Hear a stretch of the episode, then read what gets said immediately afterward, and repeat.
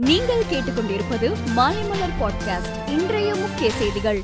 தமிழகத்தில் ஊரடங்கு தளர்வுகள் அளிப்பது தொடர்பாக முதலமைச்சர் மு ஸ்டாலின் இன்று காலை தலைமை செயலகத்தில் சுகாதாரத்துறை அதிகாரிகள் மருத்துவத்துறை நிபுணர்கள் மற்றும் உயர் அதிகாரிகளுடன் ஆலோசனை நடத்துகிறார். தமிழக ஆளுநர் மற்றும் பிரதமரை வம்புக்கு இழுத்ததால் வட்டியும் முதலுமாக திமுகவிற்கு திருப்பி தரப்படும் என்று தமிழக பாஜக தலைவர் அண்ணாமலை தெரிவித்துள்ளார். திருப்பூர் மாவட்டத்தில் முதலமைச்சர் மு ஸ்டாலின் காணொலி காட்சி மூலம் இன்று பிரச்சாரம் செய்கிறார். மு ஸ்டாலின் பிரச்சாரம் செய்வதை பொதுமக்கள் நேரடியாக பார்க்கும் வகையில் நூத்தி இரண்டு இடங்களில் பிரம்மாண்ட டிஜிட்டல் திரை அமைக்கப்பட்டுள்ளது. நகர்ப்புற தேர்தல் காரணமாக வருகிற பத்தொன்பதாம் தேதி நடைபெற இருந்த தடுப்பூசி முகாம் ரத்து செய்யப்படுவதாக சுகாதாரத்துறை அமைச்சர் மா. சுப்பிரமணியன் தெரிவித்துள்ளார். பஞ்சாப் சட்டசபை தேர்தலையொட்டி பாஜக சார்பில் பதினான்கு பதினாறு பதினேழாம் தேதிகளில் பிரம்மாண்ட பொதுக்கூட்டங்கள் நடத்த திட்டமிடப்பட்டுள்ளது. அதன்படி மூன்று கூட்டங்களிலும் பிரதமர் மோடி பங்கேற்று வேட்பாளர்களுக்கு ஆதரவு திரட்டுகிறார். இந்தியாவில் கடந்த இருபத்தி நான்கு மணி நேரத்தில் புதிதாக ஐம்பதாயிரத்தி நானூத்தி ஏழு பேருக்கு கொரோனா தொற்று உறுதி செய்யப்பட்டுள்ளது. கொரோனா பாதிப்பால் நாடு முழுவதும் நேற்று எட்நூத்தி நான்கு பேர் உயிரிழந்தனர். பெங்களூரு பரப்பன அக்ரஹாரா சிறையில் அதிகாரிகளுக்கு லஞ்சம் கொடுத்த வழக்கில்